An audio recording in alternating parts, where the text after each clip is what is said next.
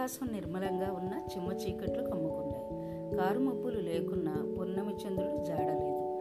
కటిక చీకట్లో ఒంటరిగా అతడు చెట్టు కింద ఉన్నాడు. నీ ఆఖరి కోరిక ఏమిటి? నన్ను వదిలే నేను బతకాలి నన్ను చంపొద్దు. అవే అతడి ఆఖరి మాటలు. పేరు లేని చెట్ట నా కళ్ళు ఆశ్చర్యంతో పెద్దవయ్యాయి. అవును సార్ అదేంటో ఎవరికీ తెలియదు దాని ఆకులు కోస్తే రక్తం కారుతుంది. రాత్రి ఆ చెట్టు నుంచి ఏడుపు కూడా వినిపిస్తుందట. నువ్వు విన్నావా? లేదు సార్ మా పెద్దలు చెప్తారు. కళ్ళు చారడంత చేసి చెప్పుకుంటూ పోతోంది మల్లీశ్వరి. అయితే ఎలాగైనా చూడాలి అన్నాను. ఇప్పుడే వెళదాం సార్. సరే అన్నాను. మా పాఠశాలలోనే పనిచేసే మరో టీచర్ సత్యను తీసుకుని ఆ చెట్టు దగ్గరికి బయలుదేరాం.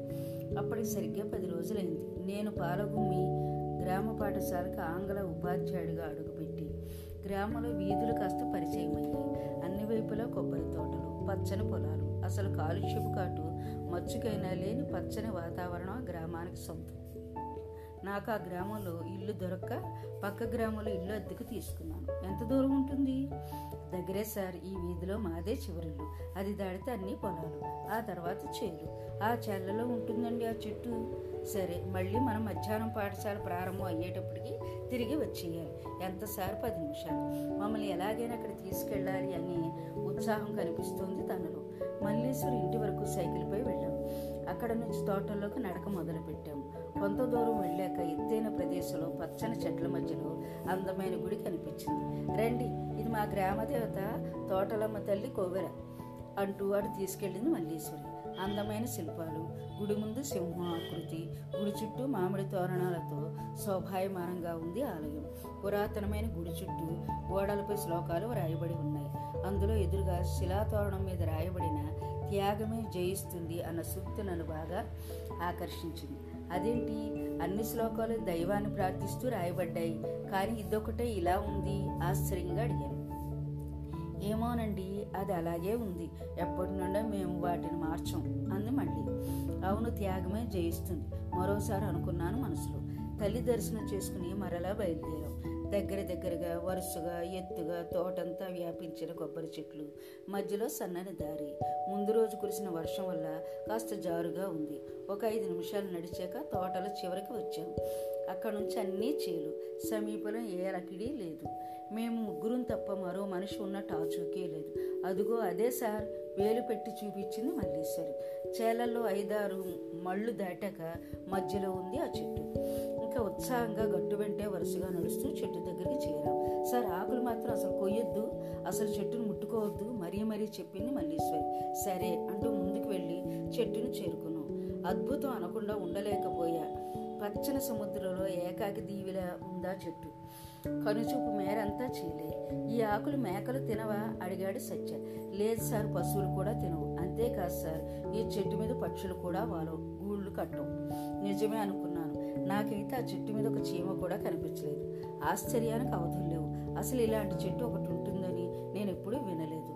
చూడడానికి కొంచెం రావి చెట్టులా ఉంది కానీ ఆకులు బాగా చిన్నగా ఉన్నాయి. మరి పళ్ళు పువ్వులు అసలు కనిపించలేదు. ఆ చెట్టు చుట్టుపక్కల దాని తాలూకు విత్తనాలు లేదా చిన్న మొక్కలు ఏమైనా ఉంటాయేమో అని వెతికాం. కానీ నిష్ప్రయోజనం అయింది. నాలో ఆసక్తి అంతకంతకు రెట్టింపు అవుతుంది. ఎలాగైనా ఆ చెట్టు గురించి కనిపెట్టాలి అనుకున్నా. చెట్ల గురించి కాస్త పరిజ్ఞానం ఉన్న నా స్నేహితుడు రామానికి ఫోన్ చేశాను తాను ఏమీ నిర్ణయించలేకపోయాడు. సరే ఒక రెండు ఎండుటాకులు తీసుకురా చూద్దాం అన్నాడు. సరే అన్నాను. కింద పడిన ఎండుటాకుల నుంచి బాగా ఉన్న ఒక రెండు ఆకులను నా జేబులో ఉంచుకున్నాను. నా కెమెరా సెల్తో దగ్గరగా చెట్టుకు రెండు ఫోటోలు తీసుకున్నాను. తిరిగి బయలుదేరాం. సార్ మీరు ఈ చెట్టు గురించి పరిశోధన చేయకండి ఇదివరకు అలా చేసిన వారందరికీ కీడు జరిగిందట. సరే అనే వరకు నన్ను వారిస్తూనే ఉంది మల్లీశ్వరి. సరే నేను ఇప్పుడే చెట్టు గురించి మర్చిపోతా సరేనా? అన్నాను. అప్పుడు సంతృప్తి పడింది తను. ఇంటికి వచ్చేసరికి వాళ్ళ నాన్న వీధిలోనే కూర్చుని ఎవరితోనో మాట్లాడుతున్నాడు. మమ్మల్ని చూడగానే నమస్కరించాడు. మేము ప్రతి నమస్కారం చేశాం. మాస్టారు ఏమీ అనుకోకపోతే ఓ చిన్న మాట. ఆ చెట్టు కేవలం వచ్చి చూసి పోవడానికే. దాని వివరాల కోసం పరీక్ష చేసిన వాళ్ళందరూ ఏదోలా చనిపోయారు. అందుకే మీకు చెప్తున్నాను అన్నాడు. తప్పకుండా దాన్ని వదిలేస్తా. కానీ చెట్టు గురించి మీకు ఎలా తెలుసు? అది మా తాతల కాలం నుంచి ఉంది. మా ఊర్లో ఎవరికీ దాని గురించి తెలియదు ఓసారి ఎప్పుడో చాలా కాలం క్రితం ఓ గొర్రెల కాపరి కుర్రాడు దాని ఆకులు కోసి రక్తం రావడం చూసి భయపడి అందరికీ చెప్పాడట. కానీ ఆ రోజు రాత్రి ఆ కుర్రాడు హఠాత్గా మాయమైపోయాడట. ఈలోగా పక్కనున్న మరో వ్యక్తి అందుకున్నాడు. అంతేకాదు ఆ తర్వాత ఆ చెట్టు గురించి తెలుసుకుందామని ప్రయత్నించిన వాళ్ళందరూ మాయమైపోయారు. ఇది మాకు తెలిసిన కథ. పదేళ్ళ క్రితం కూడా చెట్లు ఆకులు కోసుకుని పరీక్ష కోసం తీసుకెళ్ళిన ఎవరో ఇద్దరు యువకులు కూడా మాయమైపోయారు. ఎలా? ఏమో ఎవరికి తెలియదు. అప్పటి నుంచి మేము ఆ చెట్టు గురించి ఆలోచించడం మానేశాము సరే మేము కూడా దాని గురించి ఆలోచించము. సరేనండి అని వారికి చెప్పి పాఠశాలకు బయలుదేరాం. సాయంత్రం ఇంటికి వచ్చాను మనసు ఆ చెట్టు మీద తప్ప మరో దాని మీదకి పోవడం లేదు. నేను తెచ్చిన ఎండిటాకులను రామ ముందు పెట్టాను. కాసేపు పరిశీలించాడు. ఇది ఫలానా ఫలానా కావచ్చు అంటూ ఏవో రెండు మూడు రకాల పేర్లు చెప్పాడు. చాలాసేపు పరిశీలించాక తెలియలేదు అనే నిర్లిప్త భావన అతని మాటలో అర్థమైంది. ఫోటో తీశానుగా. హఠాత్తుగా గుర్తుకొచ్చింది వెంటనే సెల్ తీసి చూశాను. ఆశ్చర్యం నన్ను మరోసారి ముంచేసింది. తీసిన ఫోటోలు ఉన్నాయి నల్లగా కారు చీకటికి ఫోటో తీసినట్టుగా. నా మనసు ఒక్కసారిగా వికలమైపోయింది. భయం ప్రారంభమైంది. ఫోటో తీసినప్పుడు వేలు అడ్డం పెట్టి తీసుంటావు అంతే. సరే వస్తాను అని చెప్పి రామన్ చల్లగా జారుకున్నాడు.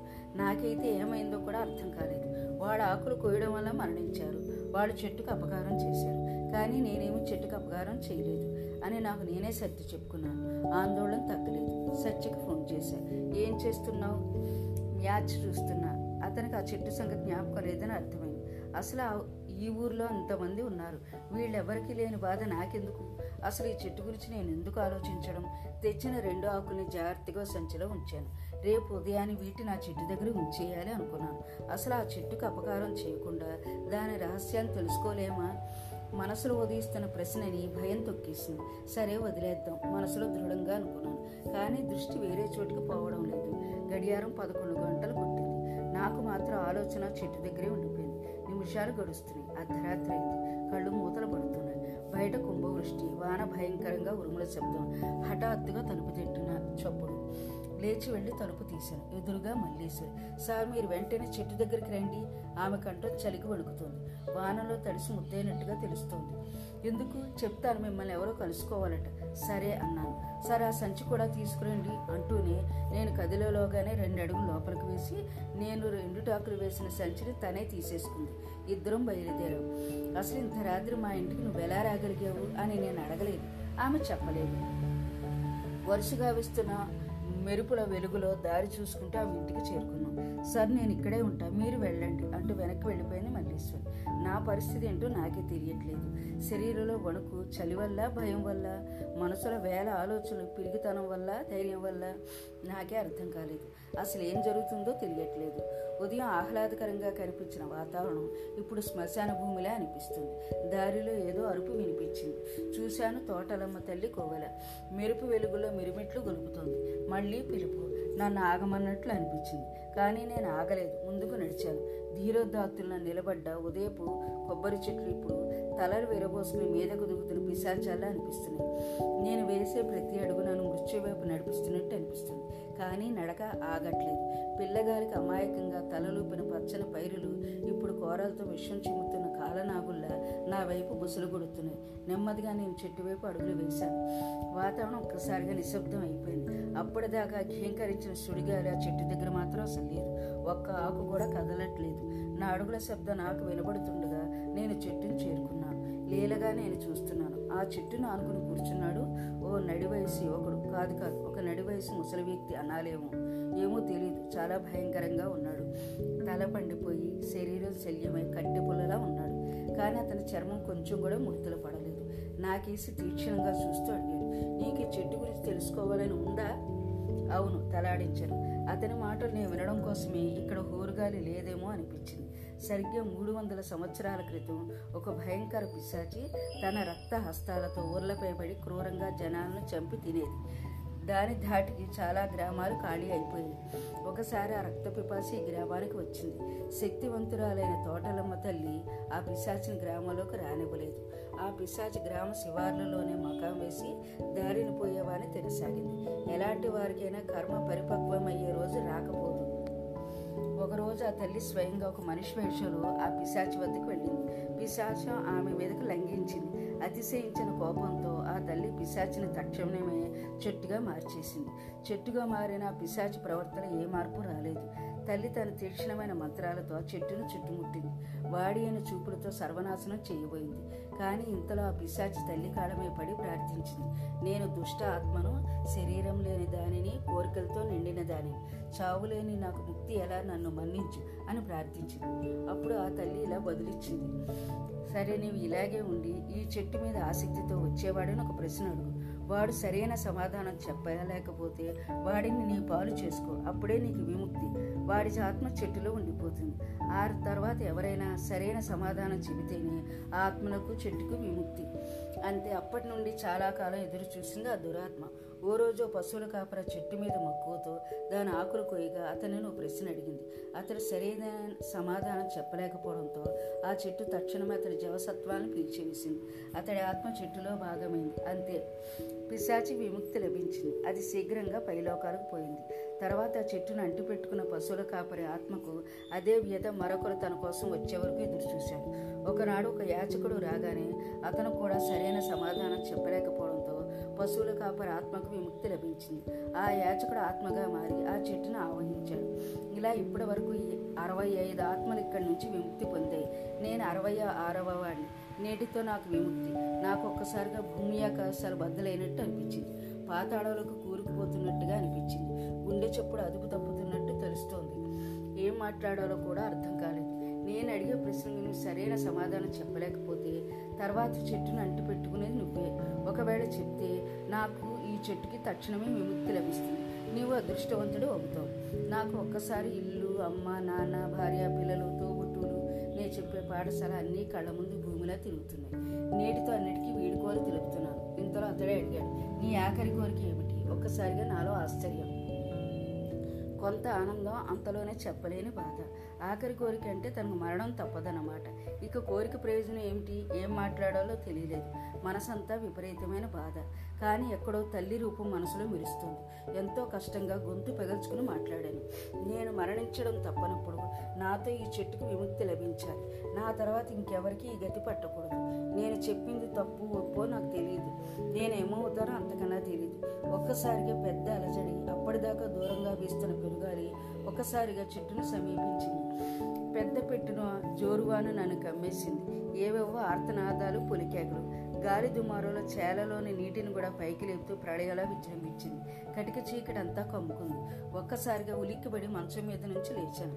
కాసేపు నేను ఎక్కడ ఉన్నానో అర్థం కాలేదు. ఒళ్ళంతా తడిసి ముద్దలా అయిపోయింది. మనసంతా మైకం వచ్చినట్టుంది తేరుకొని లైట్ వేశాను. గదంతా పరుచుకున్న ట్యూబ్ లైట్ వెలుగులో తడిసిపోయిన నా శరీరం బార్లా తెరిచిన తలుపులు తడిపాదాల ముద్రలు ఏమి జరిగింది ఉంటుందో చెప్తున్నాయి. అన్నిటికన్నా ఎక్కువగా నన్ను విభ్రమపరిచింది ఆకులు ఉంచిన సంచి అక్కడ లేకపోవడం. నాకు ఏమీ అర్థం కాలేదు. కళా నిజమా తెలియట్లేదు. వెంటనే లేచి పాలగుమ్మి గ్రామానికి బయలుదేరాను. సరిగ్గా గ్రామస్ వారికి వెళ్ళేసరికి మల్లీశ్వరి వాళ్ళ నాన్న కనిపించారు. మాస్టారు పేరు లేని చెట్టు రాత్రి గాలివానకు కూలిపోయిందండి. పిడుగుపడి మొత్తం బూడిదైపోయిందండి అంటూ చెప్తున్నాడు. జనాలందరూ గుమికూడి ఏదేదో మాట్లాడుకుంటున్నారు. కానీ వాళ్ళకు తెలియని నాకు మాత్రమే తెలిసిన నిజం ఒకటి ఉంది. త్యాగమే జయిస్తుంది. ఇప్పటి వరకు నాకు అదంతా ఆసక్తిగా విన్నందుకు మీకు నా ధన్యవాదాలు.